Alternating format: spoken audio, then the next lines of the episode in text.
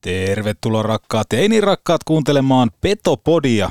Studiossa on Antti Meriläinen ja vastapäätäni istuu jälleen kauhean kauhean karismaattinen Joonas Hepola. Loistavaa torstaita. Loistavaa torstaita. Se on lähiruokatalo Röngän voimajakso kyseessä. Voiko olla kauniimpaa? Ei voi, ja itse asiassa tuossa maanantai silloin Raksilan kotipelissä niin matsin jälkeen, niin Voimasarvista sai jutella heti silloin pelin jälkeen erään katsojan kanssa, että siinä oli vahvaa näkemystä, että kenelle Voimasarvia menisi ensimmäisen pelin perusteella. Minkälaisia nimiä sieltä sitten nousi? Mä en kerro vielä. Et kerro vielä. Ahaa, eli tähän mennään jossain kohtaa. Se, se kuulostaa oikein hyvältä. Mutta parasta oli nimenomaan se, että tässä nyt kun kaksi tämmöistä voimajaksoa tehty ja voimasarvia jaettu, niin selkeästi niin se on heti ottanut oman paikkansa, koska niistä jo keskustella. Se on hyvä, se on Oikeilla hyvä. nimillä. Joo, ja sitten se, että porukka on löytänyt lähiruokatalon Röngän tuotteita, niin se ei ole keltään pois. No kävikö sä tekemään sen reseptin, mikä, mistä silloin oli puhetta? Kävin, totta kai. Mistä muuta se löytyy se resepti? Rönka.fi. Ronka.fi, no näin Niin, se on. nimenomaan aina tietenkin ilman ööpi, ei näitä ö- ja ääpisteitä. Näin se on. Otetaanko tuosta tunnaria ja lähdetään rakentamaan jaksoa kasaan? Kelpaako tää sulle? Mikä tunnari? Eh, mikä? Ai täältä. Niin haluatko sä, haluatko sä semmoisen tämmöisen tunnarin, joka on tää... Petopodin Tämä. nesteytyksestä vastaa Oshi. No niin. Tästähän se lähtee jo. Herra Aivio, Tästä se lähtee. joka matkasi Kilpisjärveltä Niin, tää on tuttu tunnari, joo. Utsjo, saakohan sekä tämän tunnarin päälle puhua? Kuhmoon, jossa maalasi väestölle kuvaa pienestä, vikkelästä, nopeasta, vahvasta ja hei, loistavasta koko Pohjois-Suomen jutusta hei. Boomin ansiosta syntyi Euroopan kovin kärppäaiheinen podcast Petopodi. Miehet, missä ei ole molempiin suuntiin? Saatana kova kappale vielä eteen. Let's go, boys, right away. Fight that both ways, hey? Let's fucking go, let's fucking go. Hey, be hard battle, boys, hey, vitsi, hey? Hyvät takapaine syökkää, pelat syökkää, myös pätketään, kaikki mukaan peli, hei. Sitten mennään, sitten mennään, hei. Tarjoilut takatolpille antaa osuuskauppa Arina. Eli focus your energy on essence. Lempitermi on 95-50. Kun se pätkii, se keskittyminen 5 prosenttia, niin sit sun ainutlaatuisesta hankituista taidosta opiskelusta on puolet käytössä. Voitko sinä ja sun jengi voittaa? Forget it. Mental skill number three. Hyvä ystävä, keskity oleellisesti. Muista 95-50. Petopodin pelikunnosta huolehtii Mehiläinen Oulu. Oulun baarin studiossa Antti Meriläinen ja Joonas Hepola. Hiljennytään Ah, heti jakson alkuun. Muistellaan hieman ajassa taaksepäin tapahtunutta. 24.2.2023. Helmikuu siis. Se tapahtui Niiralan Montussa, Kuopion Kalpan, maalivahdin Jatkolan selän taakse, tekijänä Cody Kunik, syöttäjinä Ville Koivunen ja naapurimaastamme Ruotsista Ludwig äh, Byström. Mistä nyt puhutaan? Kyseessä oli siis kärppien ylivoimamaali. Aha. Silloin se sattui viimeksi räpsähtää. Ei ole, ei ole näkynyt jälleen kerran ylivoimamaalia. Ootko muuten laskenut, että kuinka monta kertaa kärpät on sen jälkeen pelannut ylivoimalla? Many many times. En ole ihan tasalukua nyt tähän ottanut missään kohtaa, mutta paljonhan he on kuitenkin saaneet ylivoima-aikaa. Joo, itse asiassa tein laskutoimitusta ja jos se nyt meni jokseenkin oikein, niin ö, 17 kertaa, 17 kakkosta on kaveri ottanut sen jälkeen. Joo, Ja ainakin kertaalleen 5 kolmonenkin ollut päällä lähes kaksi minuuttisen. joo. Ei ole, ei ole tullut semmoista luovuutta, rentoutta ja kun on paikka, niin tehdään se maali. Ei ole tämmöisiä teesejä, mitä silloin kuunneltiin erikoistilanne pelaamisjaksossa, niin ei ole näkynyt. Niin, ei, ei ole näkynyt. Toisaalta on sillä niitä paikkojakin ollut, mutta kyllähän se nyt olisi pitänyt toki räpsähtää muutaman kerran 17 ylivoimaa, jopa vielä kolme vastaan, lähes kahden minuutin ylivoimaakin tarjottu tuohon ajanjaksoon. Ja se on pitkä aika se, kahdeksan peliä itse asiassa, kahdeksan viimeisintä peliä ilman ylivoimaosumaa. Onko sulla tullut ylivoiman aikana tässä KK vastaan nyt, kun meillä on kaksi peliä takana, niin onko sulla tullut semmoista fiilistä ylivoimassa, että tässä on joku idea? Onko sinne tullut jonkunnäköistä kuviota tai jotain muuta, joka toistuu ylivoiman jälkeen. No tietenkään nyt KKta vastahan kärpät on pelannut kaikki yksi, mm. kaikki kaksi ylivoimaa. Mutta jos otetaan vaikka se, mitä sanoit tuossa, montako niin, niitä oli, 17. 17. Niin. No ehkä, ehkä jo ei, mutta se, että jos me vaikka tuohon maanantai ensimmäiseen playoff-peliin, niin sen lähtöön ja nimenomaan siihen ylivoimaan, niin mun mielestä pitkästä pitkästä aikaa niin oli semmoista vaara-elementtiä, että oikeasti niin voi, mulla oli semmoinen ajatus, että kohta räpsähtää, että kohta iskee kärppäiseen ylivoiman häkiin. Sitä ei tullut, mutta siinä oli pitkästä aikaa mun mielestä semmoinen niin kuin vaaran tunne. Jotenkin siinä kärppien ylivoimassa se on mielenkiintoista, mutta että mä en edelleenkään, mä en näe sitä kätisyyden kautta, että sitä lähdettäisiin rakentaa. On siinä vähän nyt muutoksia, Muutoksia on tullut, tullut. joo, mutta jotenkin mun on hirveän vaikea sanoa, kun kärpät alkaa pelaa ylivoimaa, että tuossa on toi pelaaja, mikä hänen tehtävään tässä ylivoimassa on jotenkin mulla tulee semmoinen fiilis, että nyt niitä kärppiä on vain enemmän, katsotaan tuleeko maali. Mä en näe semmoista tiettyä toisteisuutta ylivoimassa, että haetaan vaikka, no yhtenä esimerkkinä vaikka poikkikentän syöttäjä. Kärpillähän on todella vähän pelaajia, jotka pystyy ampumaan suoraan syötöstä, sehän on fakta. Mutta se, että ei siellä niin kuin, siellä ei tuu semmoista toisteisuutta, että okei, toi hakee taas tota. Mulla jotenkin aina tulee mieleen toisteisuudesta vaikka Esa Pirne syvänä esimerkkinä, joka lähti rakentaa ylivoimaa sillä tavalla, että hän jossain kohtaa tuli ja ampui itse siitä P-pisteen Kyllä. kaaresta. Siinä oli sitä toisteisuutta. Joo, ja sitä samaa toisteisuutta, niin sitä vähän aikaa näkyy silloin, kun Järvenpää tuli mukaan kärppävalmennukseen, niin silloinhan me muistettiin se, että se oli se aina sama ohjuri siihen maali eteen.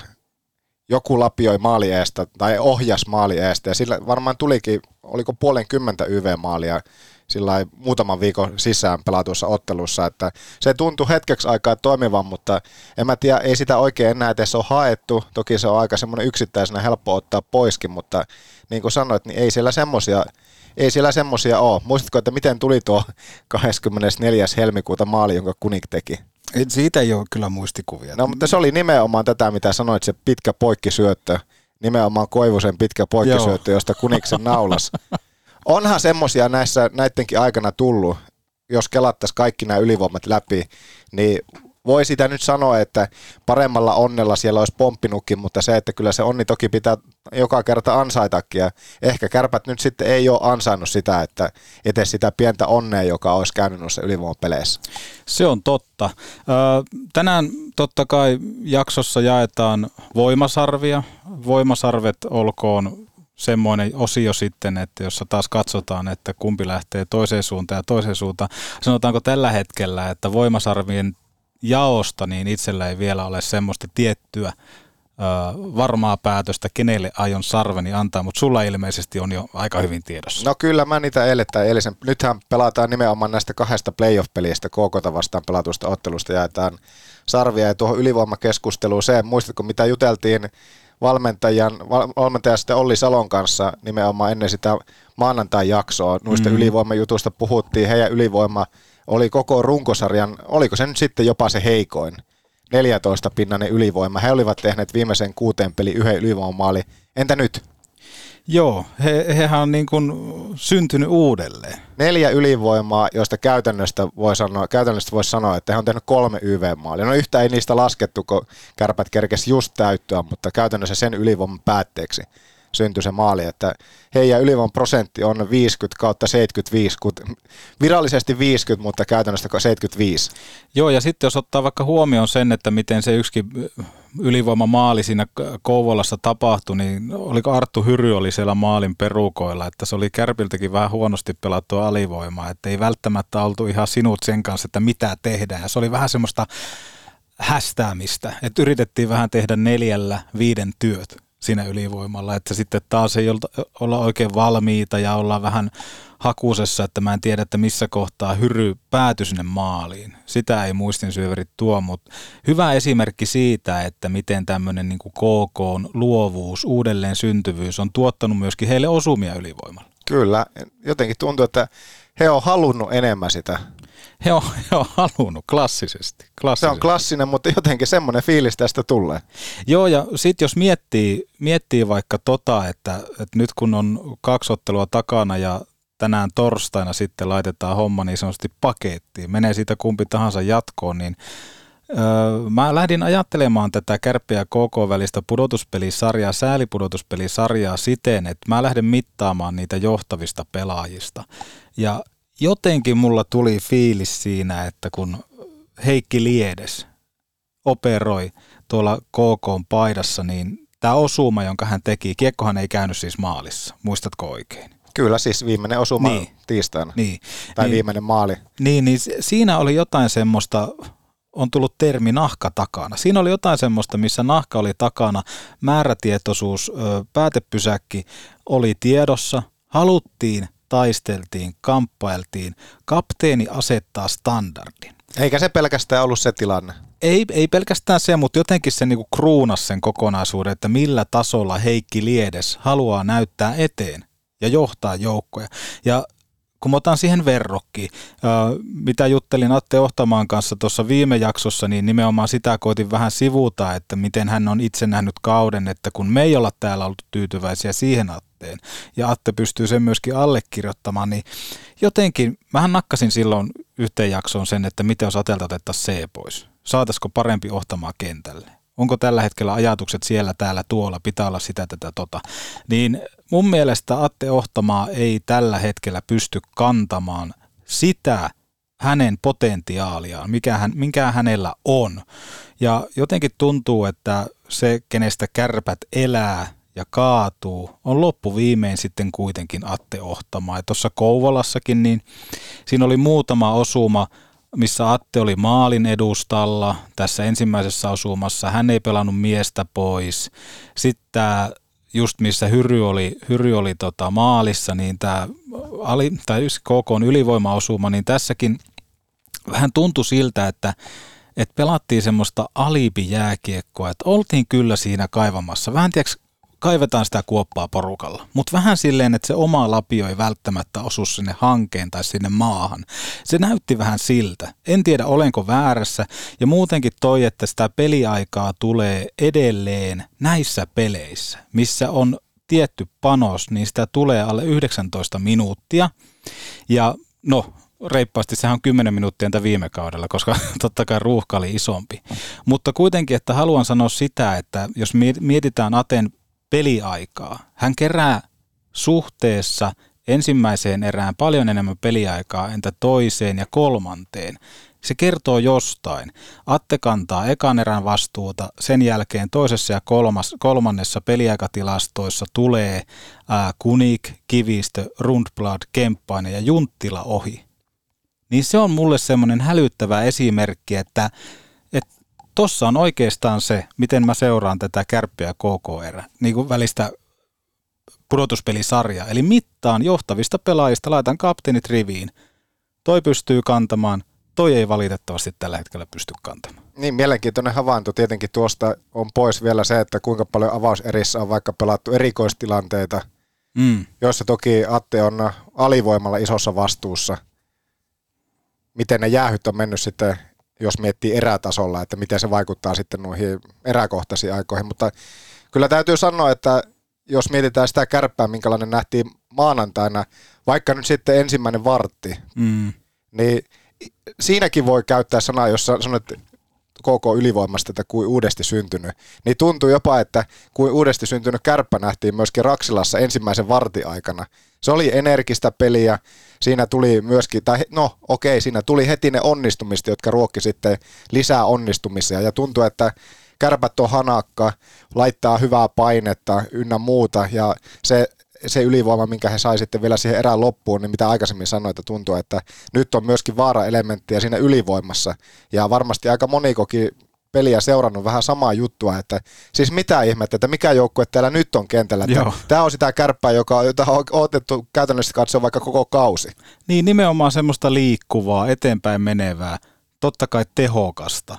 Et mä en tiedä kuinka hyvin tuossa niinku kävi pöliää päivää sinällään, että kaikki tuntuu onnistuvan, koska sitten taas, mikä oikeastaan kuvaa kärppien kautta on se, että ö, puhutaan vaikka jostain laadukkaasta teatterista tai laadukkaasta elokuvasta, niin sä ostat lipun siihen elokuvaan, sä tiedät, että se tulee olemaan tätä tasoa, niin kärpät on vähän niin kuin se mysteerielokuva. Tiedätkö, että sä ostat sattumalta lipun, sä et tiedä yhtään mihin sä oot menossa. Sitten sä meet istumaan sinne ja aah, tää on tämmöistä, juu juu, niin ne tekee noin niitä juttuja, jaa, tää menee tonne, koska kärpät ei ole koko kautena pystynyt tuottaa tasasta semmoista juttua, josta kaikki saa kiinni, vaan tuntuu, että se on joka peliin, että katsotaanpa onko kärpät tänään hereillä. Ei ollut. Katsotaanpa Mm, onko on- kärpät tänään hereillä. Se on fakta, mutta se, että minkälaista he peliä he esitti maanantaina ensimmäisessä erässä, niin mikäli he pystyy esittämään semmoista peliä nyt tämä illan ottelussa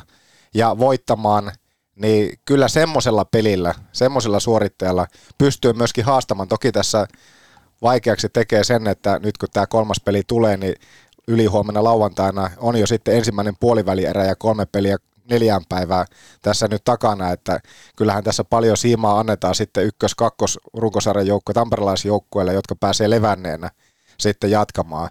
Mutta se, että tämän päivän ottelu on ylipäänsä voitettava, että kausi jatkuu, niin kyllä tänään täytyy nähdä nimenomaan semmoista kärppää, mitä nähtiin ensimmäinen vartti maanantaina. Kyllä, absoluut. Ja sitten jos miettii vielä, jos ottaa Ja mun mielestä se kärppä, mitä nähtiin ensimmäinen vartti maanantaina, niin se oli semmoista kärppää, mitä tässä on haluttu nähdä. Mm. Ja semmoinen kärppä taistelee voitosta, taistelee voitosta KKta vastaan ja pystyy sillä pelillä myöskin haastamaan muita. Mm.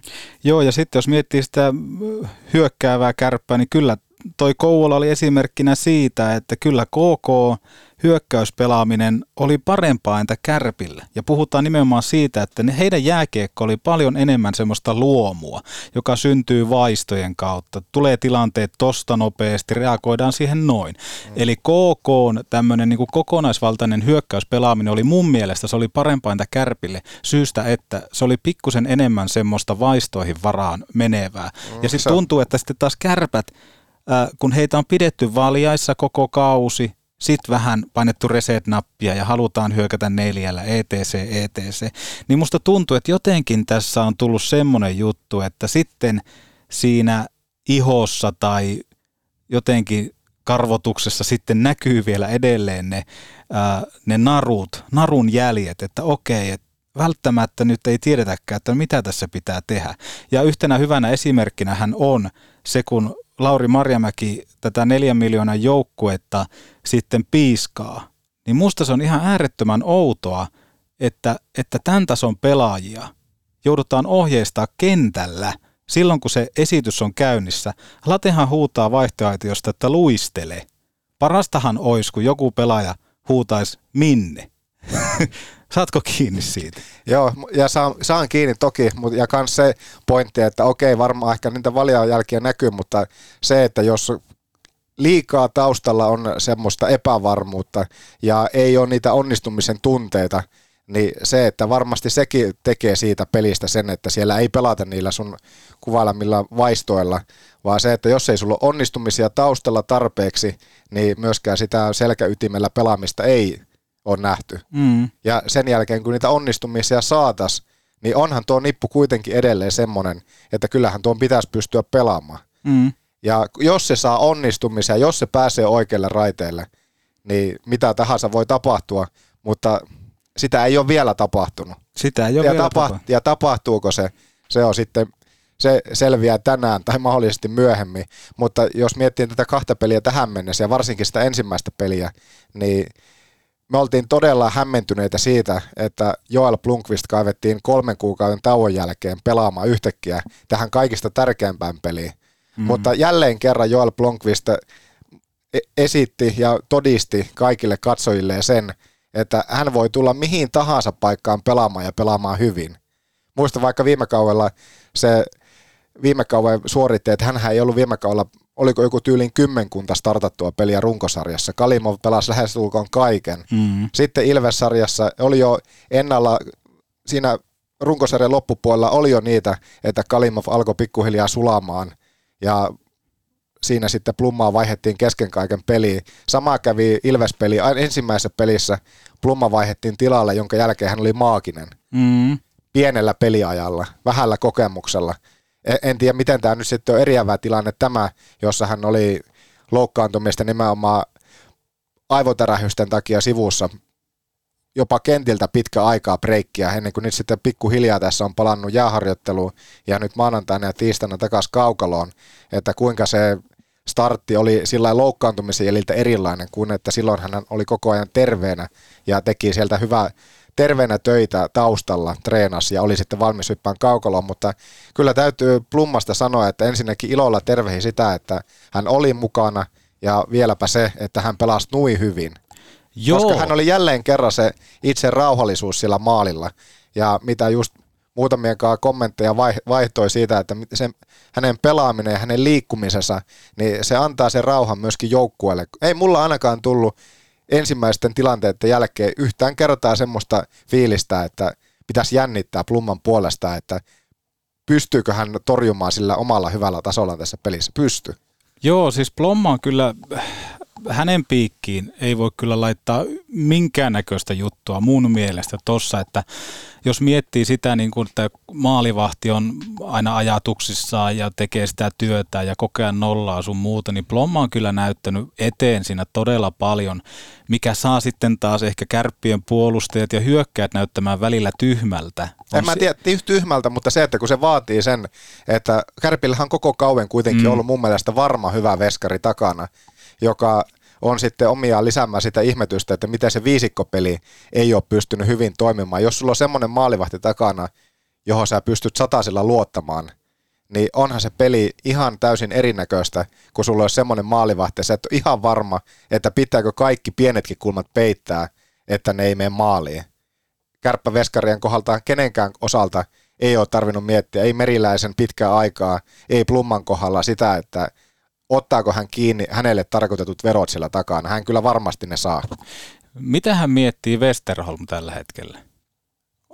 Niin, no sitä me mietittiin tuossa ennen ensimmäistä peliä, että melko hieno näyttö sillä, että luotetaan suhun sitten ensi kaudella. Niin. Mutta toisaalta, toisaalta tässä Plummasta edelleenkin, hänhän oli, voi sanoa, että siinä vaiheessa kun viime kaudella Marjamäki tuli kärppiin, ja hän näki plummaotteet, niin hän oli saman tien, eihän hän, no okei, okay, Kalimov aloitti sen sarjan, mutta tuskin missään vaiheessa enää sitten mietittiin plumman hyvän pelin jälkeen, että kumpi siellä pelaa. Ja selkeästi Plumma on saanut sen luoton Marjamäen suhteen, että kun hän, sai, hän tiesi, että ja olivat käyneet varmasti keskusteluja sillä taustalla hillit, kumppanit ynnä muut, että, että valmius on hypätä peliin ja se luottamus tähän kaveriin on, että hän pystyy tämän paikan klaaraan, jos hän sanoo, että hän on kunnossa ja se on terveydellisesti ok hypätä kaukaloon, mm-hmm. niin helppohan siihen on luottaa, koska on se luotto sillä taustalla. Versus nyt sitten Westerholm, joka on tullut vasta hiljattain seuraajien joukkueeseen, josta kuitenkaan valmennuksella ei ole niin paljon tietoa, vaikka se häntä on nähty maajoukkueessa ja Saipanmaalle näin, niin siihen perustaen niin ehkä kuitenkin sitten on helpompi valita se niin sanottu oma poika sinne pelaamaan, kun ottaa vaikkakin sitten pelituntumaa viime aikoina enemmän nauttinut pelaaja, joka ei ole sitä kuuluisaa omaa sakkia vielä niin paljon, mitä esimerkiksi Plumma. Joo, kyllähän Kärpillä kävi hyvä kortti sinällään, että Plumma oli kuitenkin noin valmis pelaamaan, etteikö hän käynyt rapakon takana Pittsburghin organisaation lääkärilläkin koska puhutaan päävammoista ja hän on heidän pelaaja, niin kuitenkin se, että Kärpillä kävi kyllä aika hyvä kortti siinä mielessä, että kun Leevihän oli Kärppien tämmöinen kasvot oikeastaan, kun Kärpillä menee hyvin ylipäätään, että hän antaa niin sanotusti sen mahdollisuuden voittaa, niin se, että Plomma tuli noinkin valmiina ja kyllähän mekin sitä maanantaina vähän jalat ja ihmeteltiin, että saapa nähdä, saapa nähdä. Mutta kyllä mun mielestä sitten, jos miettii näitä onnistujia tai niitä tärkeitä pelaajia, joita tuossa vertailit kapteeneita keskenään, niin Julius Junttilan paluu pitkän mm. tauon jälkeen, niin mun mielestä kans Jullen pelaamissa oli semmoisia elementtejä just, mitä on tavallaan koko kautta odottanut se jotenkin miettinyt, että no mihin se Julle vaikka liikekin on kadonnut tässä kauan aikana näin. Jotenkin tuntuu, että hän oli todella sujuva luistelullinen tuossa maanantain pelissä. No enemmän ehkä maanantain pelissä, jossa sitten myöskin sai niitä onnistumisia. Mietin, heitinkö se, meillä oli se veto, että Julle, mä sanoin, että Julle tekee 20 maalia runkosarjassa, teki 10. Ei tuntunut oikein osuvan mihinkään. Niistäkin kymmenestä maalista vissiin puolet oli tyhjiä. Mm. Niin nyt sitten kolmen ei kolmen kuukauden, vaan kuukauden tauon jälkeen, kahdeksan matsia, mitä hänelle jäi väliin, niin kaksi maalia loistavilla laukauksilla. Joo, ja sitten jos mietitään, mikä se Junttilan vahvuus on, nimenomaan se liike, että to, noissakin osumissa hän pääsi hyödyntämään sitä liikettä, plus sitten, että löytyyhän sieltä se ratkaisutehokkuus. Mitä me puhuttiin hänen kanssaan Oulun paristudiossa? Kyllä. Ylös kilvelle. Plus sitten, että kun nämä maalit oli tullut ja sitten oltiin staroja ja sitten oli kolme maalia takana, niin olin kotisohvalla, kun luin Julius Junttilista, Junttilasta haastattelua ja hän kertoi, että kaikki oli Penny Hillin ansiota. Sanoin minä siinä kohtaa, koska Petopodihan se idean toi ja Penny sitten ottaa punaisemmat ETC. Mutta miten muuten onnistujista, niin se, että no ehkä päästään noissa voimasarvissa, niin mun mielestä yksi tämä sarjan tähän mennessä semmoisia näkyviä kärppiä ei ole vielä saanut sitä onnistumista, niin on Ville Koivunen. Mm. Paikkoja on. Paikkoja on ollut ja sen lisäksi mun mielestä kans Kemppainen on nostanut silti profiilia tässä nyt kahdessa ensimmäisessä playoff-pelissä, mutta pelaaja, jota säkin oot tässä nyt viimeisten viikkojen oikeastaan hänen saapumisen jälkeen nostanut esille, niin kadonnut täysin kuvassa, kuvasta kärkikentissä. Tuukka Tieksola. Tuukka Tieksola. Joo, siis ei, vielä ei ole tullut sitä Tieksolaa, joka tuo ratkaisukykyä ylivoimaan, kuten Harri Aho lupasi. Paketti tuntui olevan kova, mutta olikin sisältä pehmeä. Jotenkin Tuukka Tieksolan pelaamisessa on se ongelma, että kun hän saa, saa kiekon, hänellä ei ole tietoa, mitä seuraavaksi tapahtuu. No Paljon tulee sitä, että hän saa kiekon hyökkäyspäässä, ää, vaikka ennen siniviivaa. Hän ylittää siniviivan, jonka jälkeen alkaa se arpominen. Tiedätkö, että oot vähän keskustassa, että olikohan se tuo pakkahuoneen katu vai olikohan se tuo asemahuone, asemakatu vai missä se oli. Mutta kiire mulla kuitenkin on. Siinä on vähän semmoista hästäämistä eikä suoraviivaisuutta, mitä voisi kuvitella, että pienessä kaukalossa operointi olisi hänelle tuon. No siltä se valitettavasti tällä hetkellä näyttää. Edelleenkin aikaa on näyttää tämä puhe epätodeksi. Joo, nimenomaan. Otet... Mutta mennäänkö tässä kohtaa vaikka jo voimasarviin? Meillä on jaksoa tulossa paljon kaikenlaista tänään. On, otetaan voimasarvet tossa ja nakataan nyt Joonas tähän kohtaan yksi kaupallinen tiedote, jos ei sua haittaa. Jos mä nakkaan sulle semmoisen jutun, että sulla on vaikka kotona pörssisähkö, on se sitten vaikka mökillä tai kämpillä tai työpaikalla tai missä liian, niin laturiin.fi. Heillä on kuulemma nyt tämmöinen tietty erä, rajallinen määrä, tämmöistä latausasemaa kuin Goe Charges Gemini 11 kilowattia. Goe Charges Gemini. Löydät lisää jakson Selvä, laita, jaksokuvauksesta laita sen. laturin.fi. Nimittäin ensi viikosta lähtien toimitukset ympäri Suomen. Tämä on nimenomaan semmoinen, jota voi ladata pörssisähköllä. Pieni ja kompakti, avotaso juttuja. Ja plus sitten, sä oot Joonas kysynyt multa koko ajan.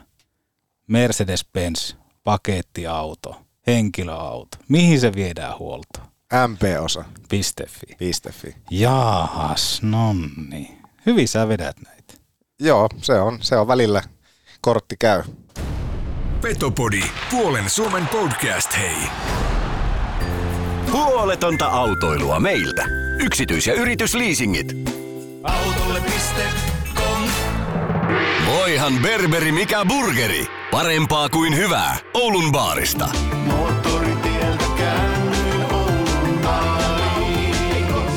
Äiti, mulla käy koulupaara. Mennään taas sinne, missä on syvä lääkäri. Lasten mehiläisestä löydät mukavat ja osaavat lastenlääkärit ja muut erikoislääkärit. Ajan saat nopeasti. Myös iltaisin ja viikonloppuisin. Mehiläinen. Elämä tehtävänä jo vuodesta 1909. Näin se on, näin se on. Tämä on paha, kun suoraan tehdään, niin aina pitää hyppiä tänne linjoille. Mutta Joonas, tiedätkö mikä meillä on seuraavaksi edessä ennen Röngän voimasarja? Ai ennen? Niin. ei, ei mitään haju. Jaha.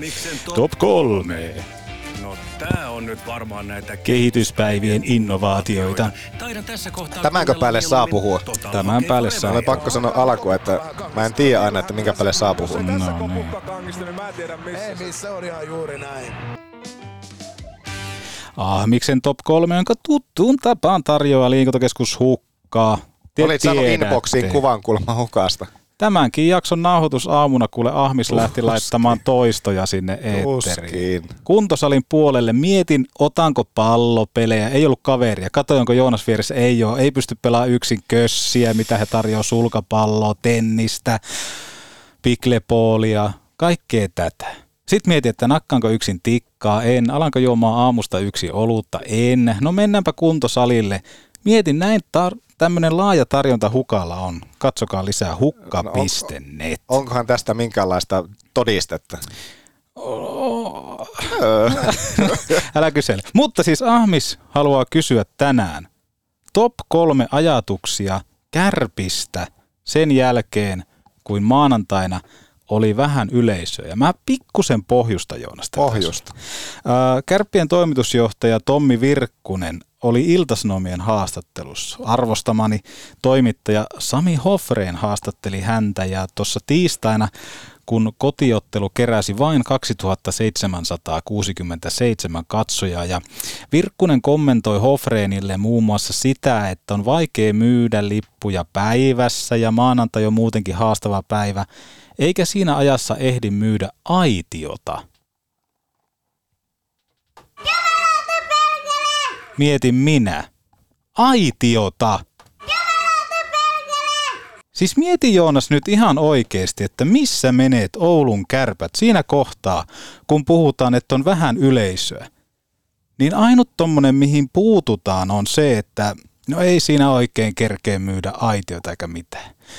Missä kohtaa kärpät muistaa, että se kaiken pohja, sen kaiken pohjan valaa se yleisö, se rivikatsoja, se Päivi, se Tapani, se Timo, jotka vähäiset pennosensa tuo sinne Oulun kärpille, maksaa lipusta, maksaa kausikortista. E, Hofrenhan ei kysy tässä kysymyksessä, että onko muuten vaikea myydä maanantaille aitioita. Minkä takia kärppien toimistolla ajatellaan jatkuvasti sillä tavalla, että että miksi, miksi oli vähän yleisö? No kato, kun on vaikea myydä aitioita ja näin pois. Vai minkä takia se kuva kääntyy heti sinne yritysmyyntiin? Mä ymmärrän, mä ymmärrän sen sydämeni pohjasta, jopa sydämeni pohjasta, että kuinka tärkeintä yhteistyökumppanit on. Mutta kun puhutaan, että meillä on tässä vaikea kausi, vaikea kausi alla, YMS, niin se viestintä pitäisi olla edelleen sitä, että te fanit – te katsojat ootte meille niitä ykkösiä, koska te tulette tänne sen jääkiekon takia. Te tulette tänne sen urheilun takia. Niin top kolme ajatukset, mitä ajatuksia tämä herättää sinussa? No mä haluan ihan alkuun sanoa sen, että just, just tuo aitio kautta yleisökapasiteetti kysymys, niin, niin ei varmaan ensimmäisenä, jos joku oli maanantaina pelissä ja joku soittaa, että miten siellä muuten, että – onko siellä aitiot täynnä? Niin. Ei, ei tainnut olla tosiaan ensimmäinen kysymys sillä, että oliko aitiossa paljon porukkaa vai oliko siellä paljon porukkaa ylipäänsä. Niin 2700 oli, oli yleisömäärä ja tuo sama uutisen kanssa näin ja siinähän yhtenä perusteena taisi olla myös se, että siinä oli monta kotipeliä alla mm. Runkosarjan lopussa. Mutta onhan se nyt ihan karmea tulos 2700 vähiten, taisi nyt sitten olla vähiten yleisöä kotiottelussa koko kauden aikana.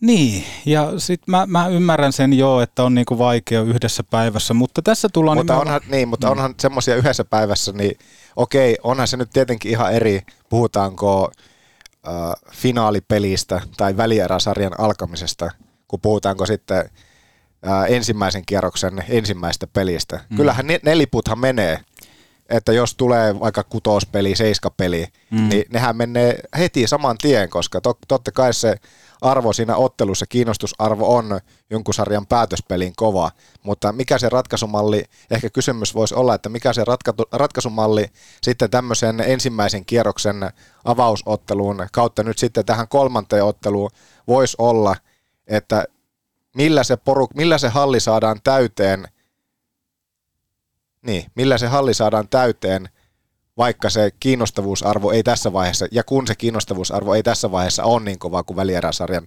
kautta finaalien päätöspelit.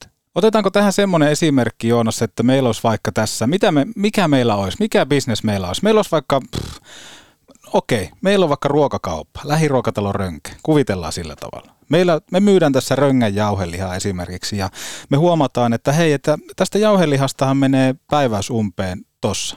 Kyllähän meillä pitää olla siihen suunnitelma. Ei me voida tulla samana päivänä ihmettelemään, että oho, että kylläpä täällä on paljon lihaa, että tota, tämä kaikki menee huomenna vanhaksi. Me ei voida tätä myydä. Sulla pitää olla suunnitelma, että miten sinä täytät sen hallin. Sun pitää tehdä eikä voivotella. Ikinä ei saa tehdä sitä, että no kun kato, kun se on niin vaikeeta. Eihän pyramidejakaan olisi rakennettu. Eihän ne ole helppoja, mutta silti niitä aikanaan rakennettiin. Eli aina pitää olla joku suunnitelma. Ja tästä huokuu se, että mä en ainakaan koe, että Kärpillä olisi ollut joku suunnitelma, miten me täytetään toi halli, jos ja kun joudutaan aloittamaan säälipudotuspelistä. Tuote tulee nopeasti, se on niin sanottu äkkiostos. Puhutaan maanantaista, se tulee todella nopeasti. Mitä me tehdään? Me myydään lippuja todella halvalla, jolloin me saadaan porukkaa hallille. Pitää reagoida. Paljon mieluummin sä myyt sen lipun vaikka miinus 50, miinus 60 pinnaa nopeasti, kuin oot sillä tavalla sitten tuolla, että no kato kun aitiot ei myö, että on niin vaikeaa, että tuskinpa nyt maanantaina, että no on tämä nyt aika silleen vaikeaa, että huhuja. Niin, ja tähän, että onko se oletusarvo sitten tähän, että ö, oletetaan, vai oletettiinko, että halli täyttyy? Kyllä sinne varmaan se 4-5 tuhatta tulee. Kyllä sinne varmaan tulee se, oh ei tullut 2500. Niin. Ja Vaikka tiedetään jo hyvissä ajoin, että, että ei, tänne, ei tämä ole täyttymässä. Niin, se, niin nimenomaan tuo, mitä sanoit, niin nopeampi reagointi. Joo, joo. joo ja sitten niin posia siitäkin, että Kärpillähän on ollut tässä runkosarjassa niin paljon enemmän yleisöä viime vuonna. Eli nimenomaan siellä on tehty jotain asioita. Sinne on tuotu vähän enemmän perhepeliä ja kaikkea muutakin. Jukureita vasta oli hyvä yleisömäärä. Siitä totta kai krediittiä se oli, sinne. Eikö se ollut nimenomaan tämmöinen perhepeli? Juu, juu, kyllä. Mutta sitten, että kun kaikki tulee nopeasti, että ollaanko niin varmoja siitä, että, että kyllä me mennään suoraan jatkoon. Mutta kun aina mun mielestä pitää olla se varasuunnitelma, että mitä jos. Tätä podcastiakin nauhoitetaan kahteen laitteeseen. Että jos mulla yhtäkkiä äänikortista yhtäkkiä muistikortti sakkaa, kuten kävi siinä yhdessä jaksossa, niin ei hätää. Se menee tänne MacBookille toi ääni. Aina plan B. Ja mikähän se plan B on nyt sitten tähän iltaan ollut? No, ilta näyttää, että paljonko yleisöä on paikan päällä tässä kauden tärkeimmässä pelissä. Niin, kyllä, kyllä. Se on just näin. Mutta hei, voimasarvi. Voimasarvi seuraavaksi. Terve, minä Andrei Potajczuk. Minä listen Better Body.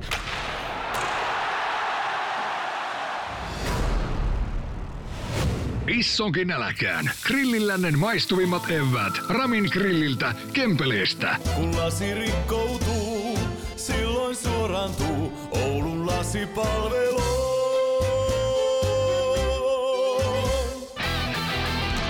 Jos sä joudut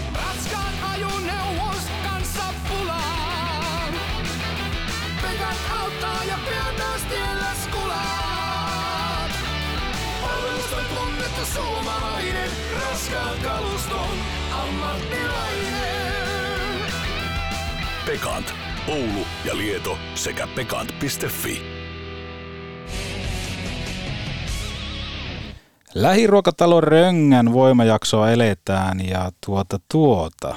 Seikkailin tuossa mainosten aikana tänne ronka.fi-osoitteeseen ja otin täältä kuule tämmöisen reseptin. Miltä kuulostaisi, Joonas, mä kattaisin sulle pöydän? Kaatasin. No se kun näkis. Kattaisin no, mitä, mitäs, mitäs tällä viikolla? Chili con carne lasagne. Avot, avot, Silikon, avot. Kar, silikon karne, senkin vuoksi on jo kiinnostunut, koska mitä sulla tulee mieleen koulun muistoissa silikon karne? Mm, Ihan täyttä paskaa.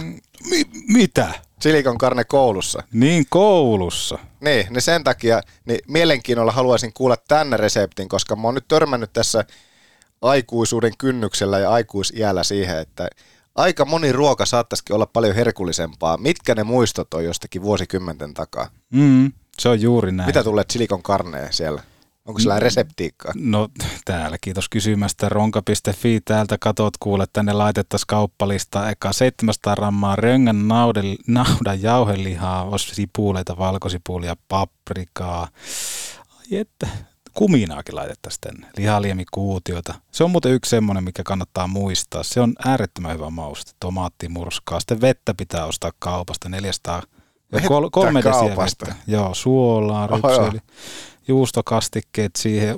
Kyllä tässä alkaa nälkä. Ja se- 175 uunissa, 45 minuuttia. Eli yhden futiksen puolen ajan kerket kattoa ja sitten käy vähän kokeilemaan, että joko olisi kypsää. Ja nostat lasagne ja sitten laitat tota, turvallisesti siihen pöydälle ja ootat 10 minuuttia ja juot yhden lasin viiniä ja mietit sitten, että aletaanpa syömään. Koska maussa on sen voima. Sä Mau- tiedät. Maussa on se voima. Mutta nyt niihin sarviin. No mitä mitä se sarviin. kuuluisa Excel-taulukko tällä hetkellä näyttää, kun onko kaksi jaksoa nyt takana? Joo. Täällä on siis, Viidellä sarvella johetaan peliä tällä hetkellä. joo, kerrottakoon kuuntelijoille, jotka nyt hyppäävät mukaan tähän voimajaksoon sillä tavalla, että mitä tässä on aikaisemmin tehty. Eli molemmilla meistä on kuusi voimasarvea, jota voidaan jakaa ja niitä annetaan tiettyjen suoritusten kautta. Ja Marko Anttila, Leevi Meriläinen tällä hetkellä viidessä sarvessa, molemmat kiinni. Tuntematon katsoja Lahdesta, jolla oli li- liika auki kyltti, kaksi tähteä, kaksi sarvea anteeksi. Ja Byström, Kivistö, Tiivola, Rundblad yhdissä tä, äh, sarvissa, Turunen kaksi sarvea, Björkvist kolme ja Olkkonen kolme. Eli jos me mietitään tuosta, niin Anttila Meriläinen, Olkkonen, Björkvist. Siinä on kärkinelikko. Okei, no tähän sen voi sanoa, että Meriläinen ei saa sarvia tällä kertaa. Niinkö? Valitettavasti. Okei. Haluatko sä, Mä aloitan. onko yhden sarven työntö? Yhden sarven pelaaja on nyt kahden ensimmäisen playoff-pelin jälkeen mun tilastoissa pelaaja, jolla on ollut äärimmäinen halu ratkaista, on laukonut itse asiassa seitsemän laukausta, piti ihan tilastosta katsoa, koska tuntuu, että hän on koko ajan ampumassa. Mm-hmm. Osoitti sitä tunnetta muun muassa sen kavennusmaalin jälkeen tiistaina, jos oli kyllä hyvä paikka. Se kun olisi mennyt, niin jossittelu on aina mukavaa, niin tilanne saattaisi olla vallan toinen, mutta yhden sarven pelaaja on Ville Koivunen. Ville Koivunen, hän avaa nyt sarviatilin. Laitetaanpa tänne Koivunen yksi sarvi. Ja ihan vaan siitä, että mä uskon ja toivon, että nyt kun tämä illan peliin mennään, niin se myöskin sitten räpsähtää, kuten sanonta kuuluu. Ja hän jaksaa tehdä sitä samaa työtä, mitä tässä nyt on muutamat pelit tehnyt. Ei ole saanut vielä palkintoa maalin muodossa, mutta toivottavasti se tulee tänään. Toivotaan, toivotaan. Ää, mun täytyy tässä kohtaa antaa yksi sarvi pelaajalle, joka kantaa kärpissä pelinumeroa 13, Julius Junttila. Olisi voinut ottaa kolmekin sarvea, mutta meni kehumaan Ari Hilliä, joten rokotetaan kaksi. Julius Junttila yksi voimasarvi. Ok. Miltä tämä kuulostaa tämä tuomio? No karuhan se, karuhan se on tuomio, mutta perustelu se on tuokin. Perustelu se on tuokin. Eli tunteisiin meni. No, vähän meni. Allekirjoittajalla siellä. Vähän meni. Jos pystyisit kuuntelemaan ajatuksia, niin, niin... Näin se on. Kaksi sarvea kolmen kuukauden tauolta. Jälleen kerran veskarille. Ja ansaitusti. Joel Blomqvist. Aika hyvä. Kaksi sarvea. Ja sel, no okei, kolme päästettyä maalia tiistain pelissä. Mm. No, kelaile sillä, että, että mikä niistä nyt sitten olisi vaikka mennyt, tai menikö, menikö tuota niin plomman piikkiin. Mutta se maanantain peli ja se sisään tulo kolmen kuukauden tauon jälkeen, niin on se kyllä vaan maagista sillä ja niin kuin tuossa jakso alkuun sanoin sitä, että ilo oli nähdä Joel Blomqvist pitkän tauon jälkeen takas kaukalossa. Mehän ollaan, kun ollaan noita jaksoja aina joka maanantai oltu hallilla tekemässä, niin siellähän hän on ollut hallilla, vaikka ei varsinkaan silloin ensimmäisen, olisiko tyyli ensimmäisen puolentoista kuukauden aikana hirveästi edes ollut jäällä, niin siellä hän on joukkueen mukana kuitenkin hallilla ollut ja pikkuhiljaa sitten päässyt noihin jäätreeneihin tai lähinnä luistelu yksi siellä veskarinkamat päällä jäällä, pikkuhiljaa sitten joukkueen harjoituksiin ja nyt sitten pikatoimituksena tai pikahälytyksellä ensimmäiseen pudotuspeliin ja onnellinen ja iloinen hänen puolestaan, että hän on takaisin, koska tuntui jo, vähän oli semmoinen pelko hänen puolestaan, että mitenköhän tässä nyt sitten vaikka koko urankin kannalta käy ja kävi Mm. noita ikäviä tuota, loukkaantumista ja tällien takia, että, että miten hän, miten hän toipuu, toipuuko, toipuuko tälle kaudelle, toipuuko ensi kaudelle. Onneksi on nyt nähty ne pari peliä tähän alle ja hän on takaisin keimeissä. Oikeastaan jopa jotenkin tuntuu, että vaikka hän olisi jopa pelannut vähän huonomminkin, niin mä olisin ehkä silti antanut Plummalle ne, niitä sarvia. Ihan vaan sen takia, että pitkän tauon jälkeen ja jotenkin se rauha ja rauhallisuus, mikä hänestä aina on huokunut, niin nähtiin myös näissä kahdessa ensimmäisessä pelissä. No tässä vaiheessa kun jaksoa tehdään, niin ei tietää, että kuka on kärppien maalissa nyt tässä kolmannessa pelissä. Jos ei Leevi ole edelleenkään toipunut, niin onko se sitten Plumma, joka jatkaa. Sekin tuntuu sillä jotenkin tosi hurjalta, että neljän päivän kolmas peli kolmen kuukauden tauon jälkeen.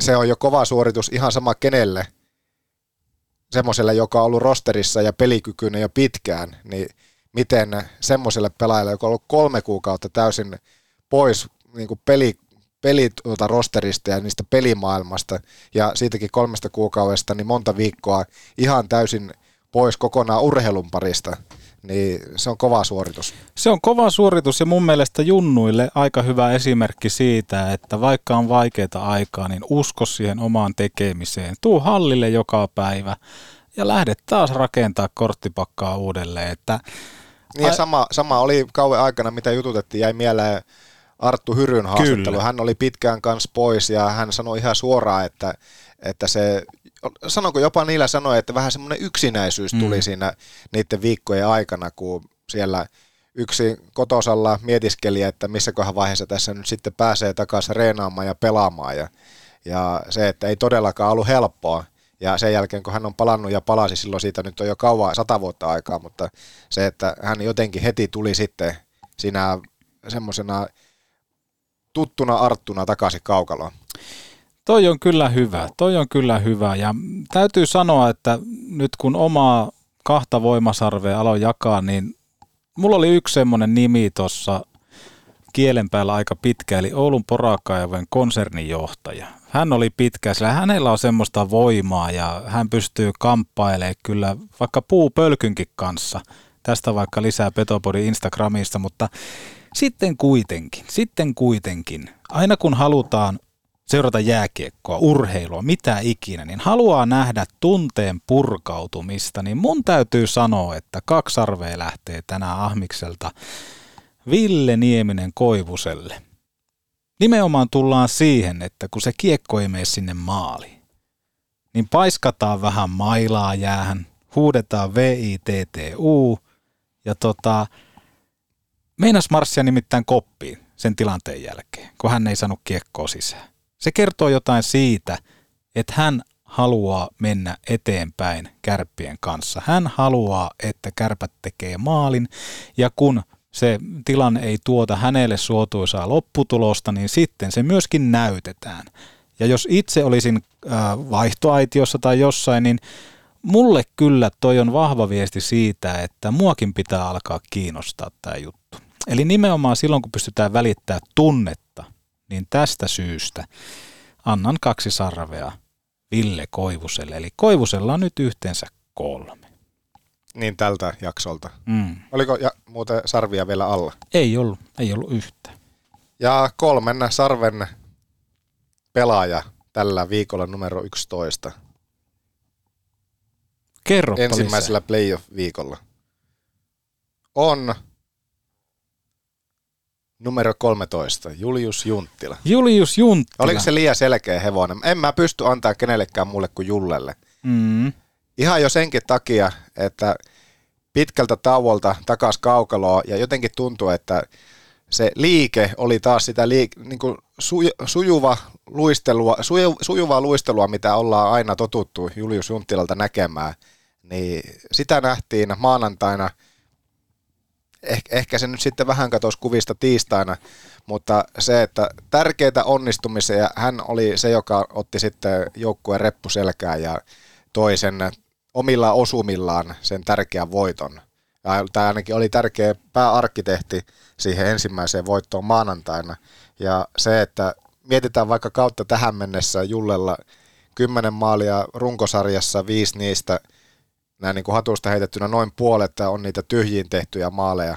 Ja tuntuu sillä, että hänellä sai olla tosi hyvä paikka runkosarjassa, että hän osui edes, tuntuu, että päätyi plekseihin, siihen samaan kaukalon päätyy. Ei mistään. Okei, tekihän hän sen kymmenen maalia, mutta se, että odotusarvo oli kauteen paljon paljon kovempi, niin nyt oli sitten hieno nähdä, että hän sai ne onnistumiset, se ensimmäinen läpiajosta tehty maali, se toinen maali, jossa hän sitten yhdellä oikeastaan, yksi kosketus riitti, yhdellä kosketuksella sinne yläpeltiin kaksi maalia, niin hieno, hienoa oli nähdä ne suoritukset Jullelta tuon peliin. Mm. Ja sitten vielä mahtavaa, että se ura ensimmäinen pudotuspeli hattutemppu lopussa sitten kruunautui, kun Stretsi tarjoili sitten siihen viereen ja pääsi tinttaamaan totutusti siihen tyhjään maaliin. Mutta niitä tarvitaan just se, että jos, jos ja kun kärpät haluaa ja kun kärpät haluaa tänään mennä tästä otteluparista jatkoon, niin tämmöisiä näitä tärkeitä playoff-sotaratsuja tarvii nousta edelleen entistä isommin esille ja kaivaa niitä tärkeitä maaleja, koska kyllähän näidenkin kahta joukkuetta, jos vertaa, niin se pudotuspelikokemus, niin onhan se jotakin niin kuin erona ihan järkytä, jos miettii pelkästään Julius Junttilankin pudotuspelimäärää, että paljonko hän on pelannut pudotuspeliotteluita, niin aika monta KK-pelaajaa, tai niin kuin heidän kärki saa melkein kohta laskea montakohan pelaajaa siihen niin kuin yhteen, mm. että he on pelannut yhtä paljon playoff-otteluita kuin Julius Junttila itse. Joo, Jullehan on noussut aika, aikamoiseksi tämmöiseksi kärppien pudotuspelikonkariksi. Oliko jopa, että mitä joku 90. Paljon oli joka tapauksessa. Se pelejä. on paljon, miettiä, että 90. Joo, ja että kun hänkin on käynyt pieniä pätkiä niin jossain muualla, niin se täytyy ottaa aina huomioon. Mutta, mutta paljon on hänellä pudotuspelejä takana. Mutta hänen tehojaan tarvitaan myös, myös tänään, ja tarvitaan sitten niitä koivuisia, tarvitaan myöskin kaikkia muidenkin tehoja, että toivottavasti vaikka Lesekin osuu sitten illaottelussa ja siivittää sitten kärppiä kohti jatkoa. Se on mielenkiintoista, kun annat Ville Leskisen tuossa lopuksi, koska mulla oli semmoinen mielessä, että mä annan kolme sarvea Ville Leskiselle. Ihan jo ennakkoon. Ihan jo ennakkoon. Öö, mä lähden ehkä rakentaa tätä mun argumenttia sitä kautta, että tiedetään missä tilanteessa Ville on, eli median paineet ja varmaan tämmöinen niin oma halukkuus ei välttämättä ole kärpissä. Ja mä tiedän, että tämä monella saattaa olla sillä tavalla, että mitä helvettiä ahmis nyt.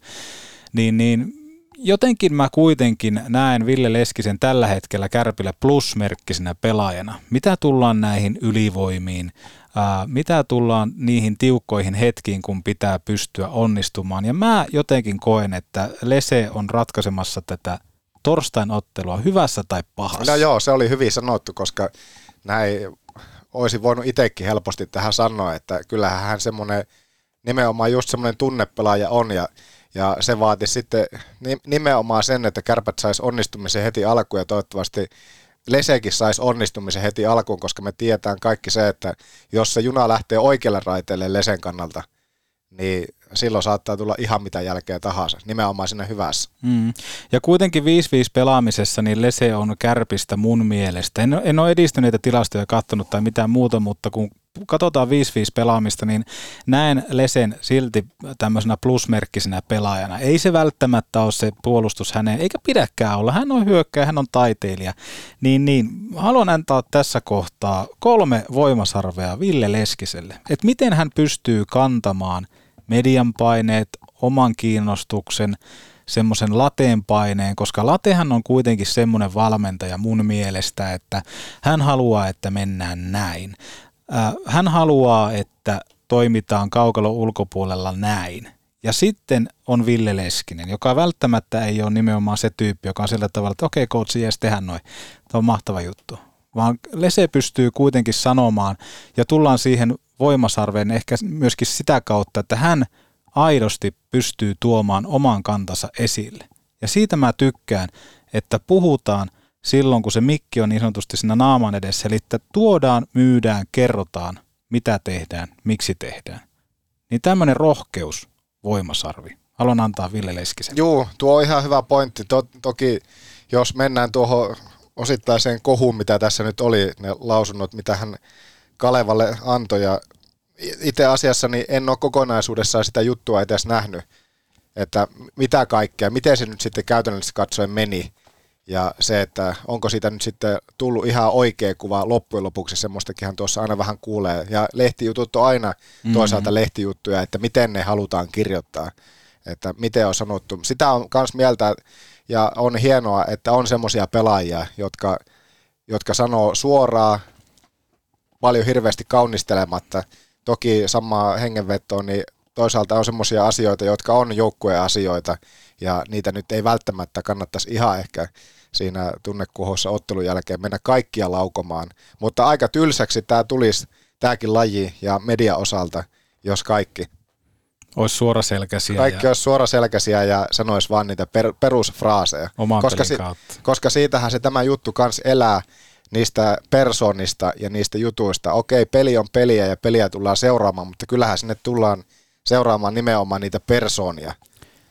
Just näin, ja sen takia ostetaan lippuja viihdetapahtumiin. Halutaan nähdä, halutaan kokea. Jos siellä kaikki menee suitset selässä ja tietyllä pelirytmillä ja avot neljän minuutin jälkeen meillä lupataan syökätä, sit himmataan, niin ei se ole pitkässä juoksussa kovin palveleva tuote katsojalle. Nimenomaan tommosia tarvitaan, tommosia tarvitaan. Mutta se on jännä se, että mistä se sillä johtuu, jos miettii nyt vielä sitä, että maanantaina ensimmäisen erä, ensimmäinen vartti, niin oli niinku semmoista kärppää, mitä oli todellakin ilo seurata, niin mihin se sitten katosi? Mä en voi uskoa, enkä allekirjoittaa sitä, että, että siinä nyt sitten yhtäkkiä olisi joku käsky tullut tai muutos, että okei, tämän jälkeen sitten aletaan pelaa jotain muuta, vaan mistä se sillä, miksi, niitä, miksi se heilahtelee noin paljon, niin se on mielenkiintoinen kysymys. Ne on henkimaailman juttuja ja varmaan loppupelissä kyse on aina itseluottamuksesta. Ja tulee semmoinen huijarisyndrooma varmaan tossakin, että kun koko kausi on vedetty sillä tavalla alisuorittaen, eikä välttämättä pelattu niillä vahvuuksilla, menty tietyn kaavan kautta, niin sitten tulee vähän semmoinen huijarisyndrooma olo sitten jossain kohtaa, että jumaliste, meillä on kaasu pohjassa vastustaja jää. Noinhan se pitäisi olla ideaalisessa tilanteessa. Unelmatilanteessa se menisi just noin, että kärpät laittaisi aina nahan taakse ja tota, vastustaja lähtisi jo pakkaa eka erän jälkeen kamppeita, koska tullaan toi neljän miljoonan joukkoja, mikä tuossa on, mikä potentiaali.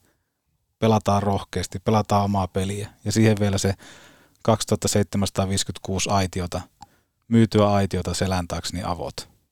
Toki se on aina suhteessa vastustajaa se, että KK, niin kyllähän täytyy sanoa, että kyllähän KK pelaa semmoista raikasta peliä tällä hetkellä ja, ja fakta, ihan täys faktahan on, mitä kukaan ei voi muuksi väittää, että kyllähän kaikki paineet tässä nyt kolmannessa pelissä on kärpillä. Mm. Se, että ainoat paineet, pelkästään paineet on ihan ja pelkästään kärpillä. Se, että KK pääsee siinä altavastaajana tulleen tähän peliin. Ja jos ne häviää, ne häviää. Jos kärpät häviää, niin se on, se on niin kuin iso farssi. Se on iso farsi kyllä ja tota, se on iso mietinnän paikka. Tuleeko jotain muutoksia? Muutoksia on pakko tulla, jos kausi päättyy lyhyen. Se on mun mielipide. Mutta toivotaan, että se ei pääty kuitenkaan vielä sitten tänään. Meillä on jaksossa myöskin vieras. Meillä on jaksossa myöskin vieras. Otetaan Mikko Alikoskelta ihan muutamia kommentteja tähän, koska kerrottakoon sillä tavalla, että tehdään myöskin Boseesta, eli Roman Bosekista, eli Mikko Alikoskesta, joka vetää myöskin Bosekin elämänkirjan tähän. Mutta otetaan hänestä semmoinen henkilökuva ja saadaan kohta hänet tänne Oulupari studiolle, niin hän on kuitenkin kärppätaustainen, KK-taustainen. Otetaan vähän fiiliksiä myöskin häneltä, että mitä ajatuksia hänellä on. Anteeksi, muistitko sanoa, että hän on myöskin Olstaustainen? En muistanut Olstausta. Olstaustainen. Joo. Tonne tuli kysymyksiä näköjään inboxiin heti, että mikä on voimasarvien tilanne Ahmis. Niin Anttila Meriläinen viisi sarvea, Junttila neljä ja kolmessa sarvessa Björkvist, Ode Olkkonen, Koivunen, Leskinen. Sitten siellä on noita Plommaa kahdella sarvella, tuntematon katsoja kaksi sarvea, Byström, Kivistö, Tiivola, Rundblad yksi. Turusellakin kaksi. No olipa sekavasti sanottu. No mutta tätä se on. Tätä se on. Kato, meillä voi olla, Roman Bosek on puhelimen päässä, joten otetaanpa tuosta Ota tota, suora, suoraan tuota, niin se soittaa sulle. suoraan lähetyksen ihan lyhyesti. Morjesta Pose. Hei, tota mä oon tässä ulkopuolella. Aivan No mahtavaa. niin. Me tullaan avaamaan ovia ja ollaan sitten kohta lähetyksessä. Laitetaan jinkku soimaan, otetaan pose sisään. Petopodi. Ei tää oikein kyllä vakuuta. Ja Oulun baariin on päässyt sisälle myöskin Pose, Mikko Alikoski, Roman Bosek. Tervetuloa. Kiitos. Tota, kärpät KK. Tiukkaa on ollut. Ootko kattonut minkä verran? Oo, molemmat pelit, pelit on kattonut ja, ja ehkä, ehkä tuntuu, että eilen, eilen sarja vähän niin polokasti vasta kunnolla sitten käyntiin. Että tietenkin torstaina se loppuu, loppuu jo, että tyly on pelihenki. Tyly on pelihenki ja sullakin kuitenkin tuossa molemmista seuroista on kokemusta ja se, että ainakin eilen pystyi aistimaan TV-välityksellä, että kyllä Kouvolassa tunnelmaa oli, että siellä hakattiin käsiä yhtä aika tiiviiseen tahtiin. On, siellä, siellä on hyvä, hyvä pöhinä ja se on kuitenkin urheilukaupunki. Pesi, pesistä pääsarja, pääsarjatasolla ja myöskin korista. Mitä uskot, kumpi tästä menee jatkoon? Mitä on semmoisia teesejä, mitä olet piirtänyt? Mä tiedän, että sä pidät paljon flappitaululle, niin mitä sä oot piirtänyt sinne? Tota, tota, tavallaan jos, mä uskon, että kär, kärpät menee jatkoon, jos ne uskaltaa peli, pelialusta lähteä sillä miten ne pelas. Maanantaina. Eikö eile, eile sitä pelin puolesta välistä asti Joo. sen lopu. Niin, niin, jos ne saa sen aktiivisen, aktiivisen otteen siihen, niin, niin mä uskon, että silloin kärpät menee jatkoon. Tuossa Joonas vähän epäili myöskin sitä, että mikä on kärppien tämmöinen lähtövarmuus ylipäätään tähän seuraavaan, että kun puhuttiin sitäkin, että kärpät on ollut vähän semmoinen joukko, että sä oot ostanut sen lipu sinne, vähän niin kuin teatteriin, mutta sä et ole tiennyt, että mitä sieltä tulee. Tuleeko sieltä draamaa vai tuleeko sieltä jotain komediaa tai mitä sieltä tulee. Niin se on aika mielenkiintoista, että pystyykö kärpät jossain kohtaa tässä keväällä, toki jos kausi tästä jatkuu, niin nimenomaan sitä, että pystyykö kärpät esittää semmoista takuuvarmaa, mitä oikeastaan kärpistä tulee monesti mieleen, että tiedetään mitä saadaan. Niin, niin se, että pystyykö ne pelaamaan, vai mikä siinä on, että pystyykö kärpät tuottaa semmoista tasaista tekemistä, koska se ailahtelee pelin sisällä aivan valtavasti. Öö, ennen, ennen maanantain peliä multa kysyttiin, että pal- paljon päättyy peli, että mikä on veikkaus, niin mä sanoin, että, sanoin, että se voisi olla 6-0, mutta en ole ihan varma kumpaa suuntaa. Että mm. tota, sillä on tosi vaikea, vaikea sitä ennustaa, ennustaa aina, että mitä se yksittäinen ilta tuo tullessa, tai voisi sanoa, että jopa yksittäinen erääkin, että se hirveänä, hirveänä heittelee. Että siinä mielessä nyt, nyt on sillain kärpillä helppo tilanne mun mielestä, vaikka toki kaikki puhuu, että kaikki paineet on kärpillä. Niin, niin, mutta niinhän se on. No, mutta en mä tiedä, se on yksi peli. Kaasu, kaasu vaan pohoja ja menoksi ja tavallaan semmoinen hyvä, hyvä aktiivinen ote siihen, niin, niin silloin siihen pääsee siihen pellinkin paremmin käsiksi. Minkälainen kuva sulla on se jäänyt tietää, että sä oot jonkun verran ainakin pelejä käynyt paikan päälläkin tällä kaudella katsomassa, niin miltä kärppäjoukkue ihan isossa kuvassa koko kauella, niin mitä oot nähnyt, niin miltä se sun silmä on näyttänyt? No, tietenkin tuo, mitä jo äsken juteltiin, että hirveänä niin heittelee. Heittelee, että jotenkin se niin kuin, se, että kyllä ne pakkoraussa sitten on aina niin onnistunut kolmannessa erässä ja paljon ovat nousseet, nousseet sitten niin tappioasemista ja muuta.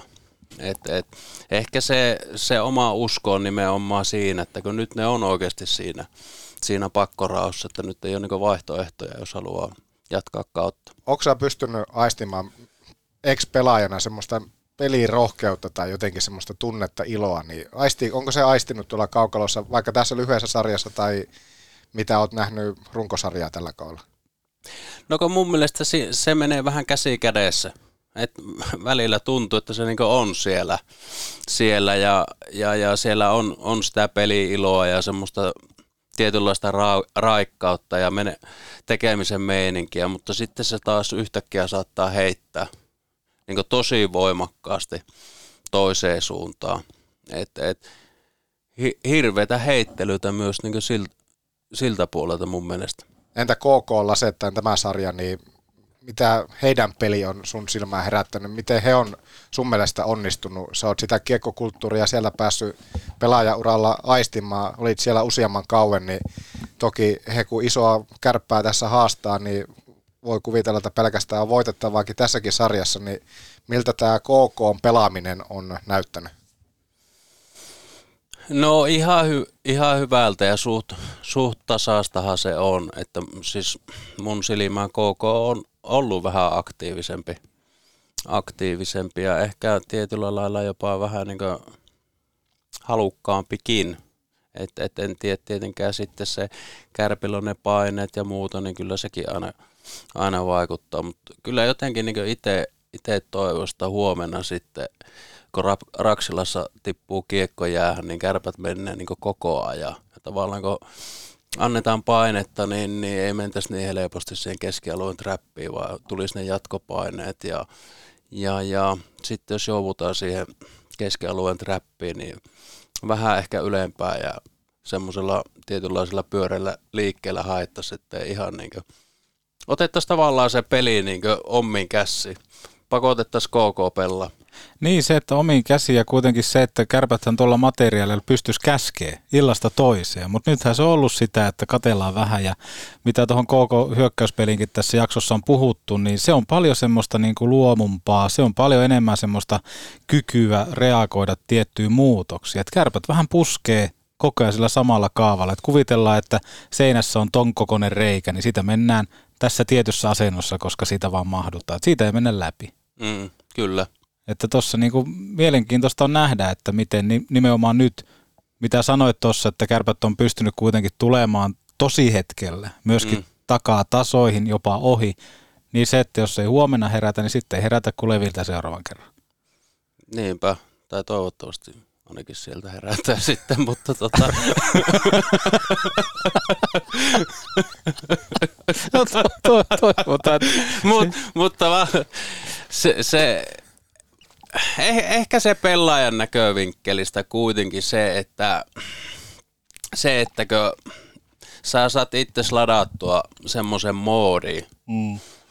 että sä et niinkö mieti, sä niin meet koko ajan, meet, meet, meet, niin, niin kyllä se, se helpottaa ja se tuo, tuo semmoista, semmoista luonnollisuutta ja myös sitä luovuutta sitten siihen, että sen takia mä niin toivoisin sitä aktiivisuutta, niin näkisi ehkä vähän sitten, että mitä myös niin muutenkin tapahtuu. Kyllä. Ja monestihan puhutaan vaikka taite- taiteesta tai mistä ikinä, niin jos sä niin haluat tehdä hyvän biisin esimerkiksi, niin ei se hyvä biisi tuu. Sehän tulee aina monesti sillä tavalla, että kirjoitin tämän ja tästä tuli tämmöinen. Niin sama tähän jääkiekkoonkin se, että jos sä liikaa alat miettiä tiettyä pelitapaa, mm. koska ethän sä pysty, silloinhan se toimisi, jos sä pystyisit ennakoimaan – että vastustaja lähettäisi, että me pelataan nämä seuraavat minuutit näin tässä ottelussa, niin mm. sä pystyt vastaa siihen, mutta nimenomaan tota, mm. että tulisi enemmän semmoista, että luotettaisiin siihen, mitä tehdään. Mikä se on vaikka pihapeleissä? Mm. Eihän silloin ole mitään. Silloin monesti peli antaa ja sitten pystyy aika hyvin myöskin reagoimaan erilaisiin juttuihin luovasti, että kyllä sitä kaipasi itsekin.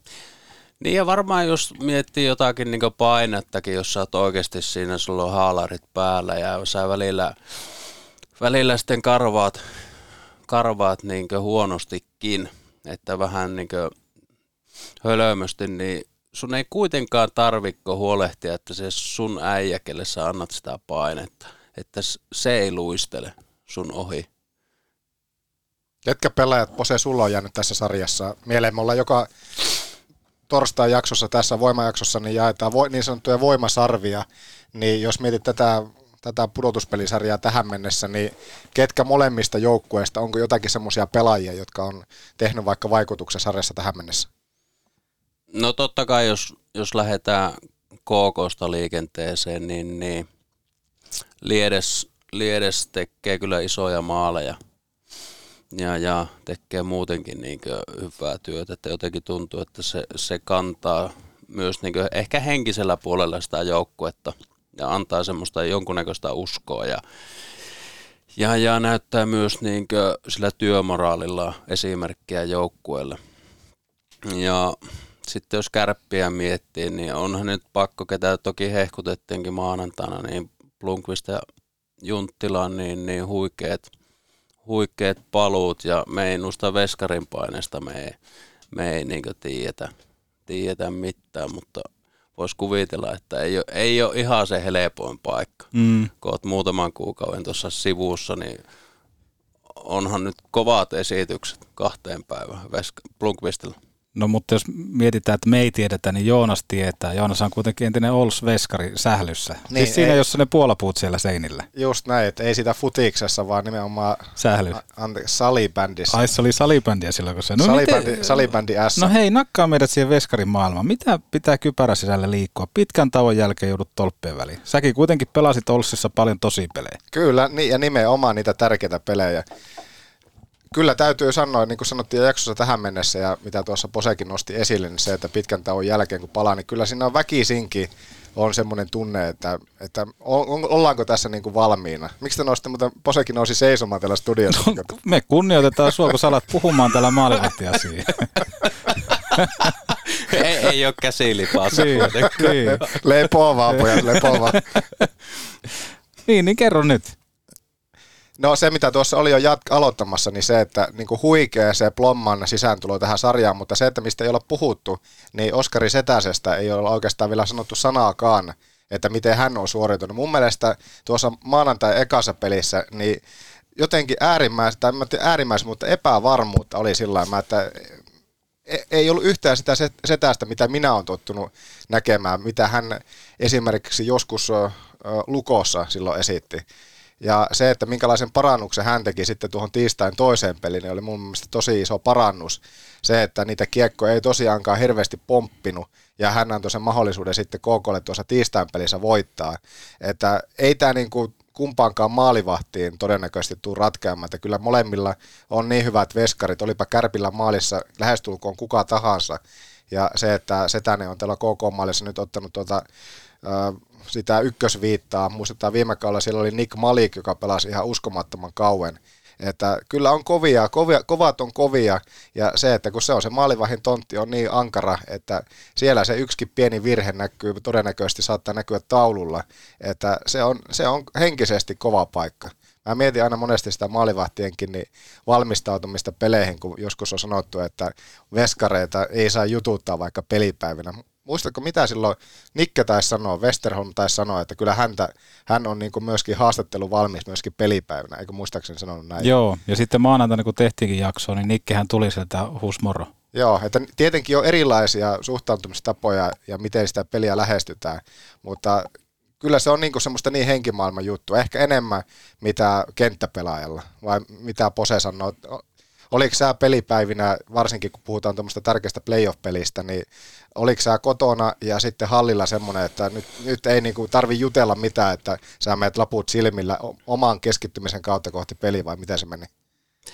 No siis joo, kyllä, kyllä mä oli toki ennen, ennen tuota peliä oli ne pallopelit, niin se oli ehkä itselle aina semmoinen, että siinä nyt heitettiin juttuja ja muuten, mutta kyllä varsinkin se il, iltapäivä, niin aika ehkä olisi voinut joskus vähän rennomminkin ottaa. Oliko se sillä, että ulkopuolisten kanssa, niin jutteliko sä edes kotona enää tuommoisessa playoff-päivänä mitä? No siis kyllä mä aika paljon omissa oloissa oli. Ja, ja tot, kyllä mä nyt vastailin kysymyksiin, totta kai. Ja et ei se nyt sinällään, mutta en mä tiedä, en mä niinkö tykännyt, että siinä on minkäännäköistä ylimääräistä niinkö hässäkkää. Mutta katsotaan, mitä tulevaisuus tuo tullessa. Ja itse asiassa tuohon maalivahtijuttuun vielä, mulla on pakko palata Pose tää- sen verran, että, että maanantaina oli hallilla ja nimenomaan kun tullaan tähän setääseen, niin juttelin pitkään maalivahtiasiantuntija Galimovin kanssa, joka kommentoi ehkä näitä kilpikädelle meneviä vetoja näin. Jos laitetaan kaikki, niin se on väärin! Väärin! Niin, oot varmaan samaa mieltä, että se on väärin. On, on, Joo, on, on. kyllä. Otetaanko tähän Makun lehdistötilaisuus tähän kohtaan? Otetaan, se on siis, tar- tarkoittaa sitä, että jakso on tulossa päätökseen. Jakso on tulossa päätökseen. Aletaan jauhamaan jakson ulkopuolella sitten Posen tarinaa narulle. Näin mä näkisin asiaa. Joo, mutta otetaan lyhykäisyydessä, ennen kuin mennään lehdistötilaisuudelle, mitä me nyt kiteytetään tähän kolmanteen otteluun. Poselta tuossa kuultiin, me on puhuttu pitkin jaksoa, mutta se, että, se, että kausi jatkuu Kärpillä myöskin kolmannen tai tämän ensimmäisen kerroksen jälkeen, niin, niin mitä pitää tapahtua? Mitä pitää tapahtua, Pose? Mitä pitää tapahtua, että kärpä menee tästä jatkoon? Mm, mun mielestä kärppien pitää laittaa KK luistelu, luistelukilpailu. Katsotaan, kumpi, kumpi on parempi sitten, kun oikeasti aletaan luistelemaan ja kamppailemaan ja koko ajan niin mennä. Mitä pitää tapahtua, että KK menee jatkoon? Sulla kuitenkin sykkii myöskin KK siellä rinnassa. No ehkä tuommoinen yksi, yksittäinen peli, niin, niin nuo, nuo erikoistilanteet nyt ehkä vähän, niin kuin, että miten ne, miten ne niin kallistuu sitten. Pakko kysyä tuohon ihan lyhyesti, että KK on nyt tehnyt kaksi, käytännössä kolme YV-maalia tähän sarjaan, niin miltä sun silmään tuo ylivoimapeli on heillä näyttänyt, kun se on ollut yhtäkkiä, se on ollutkin äärimmäisen tehokasta? Mik, mikä siitä on tehnyt noin tehokkaan? Miksi se on naulannut kaksi neljästä, käytännössä kolme neljästä?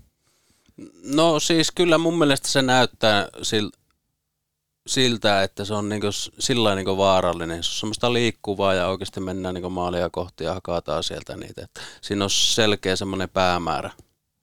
Päämäärä, niin, niin en mä tiedä.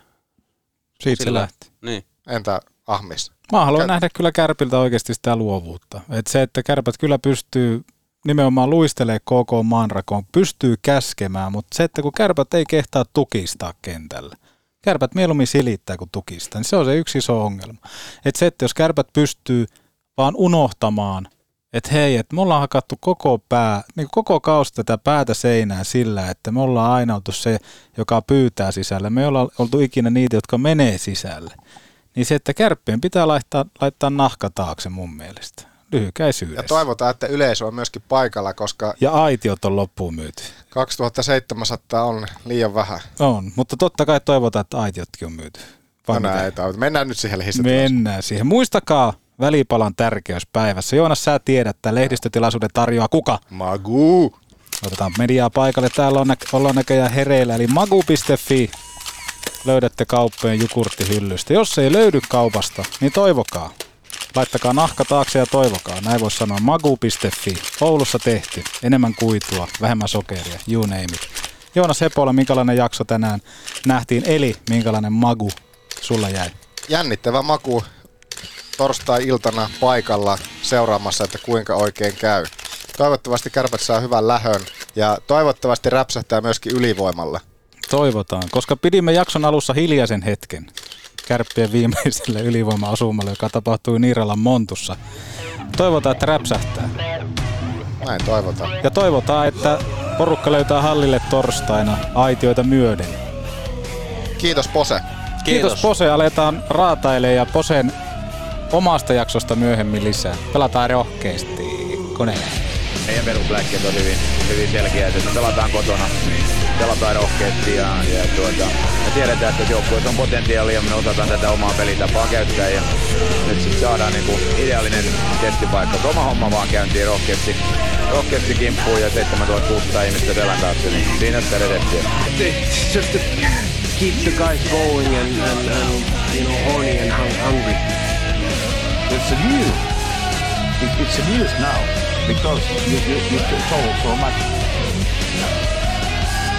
c'est grave. L'année, championnat du monde. Albertville, c'est en février. Ça veut dire qu'il y a un tournoi olympique pour préparer pour Prague. Et puis, je suis là, j'ai perdu contre la France. Et puis, limogé. Comme ça, Monsieur Fazel, on a signé le contrat. Je regardé quatre matchs de préparation. Tenez, qu'est-ce que c'est Ah oui, tournoi Albertville, c'est préparation pour Prague. Après, c'est quoi Oubliez tout de suite.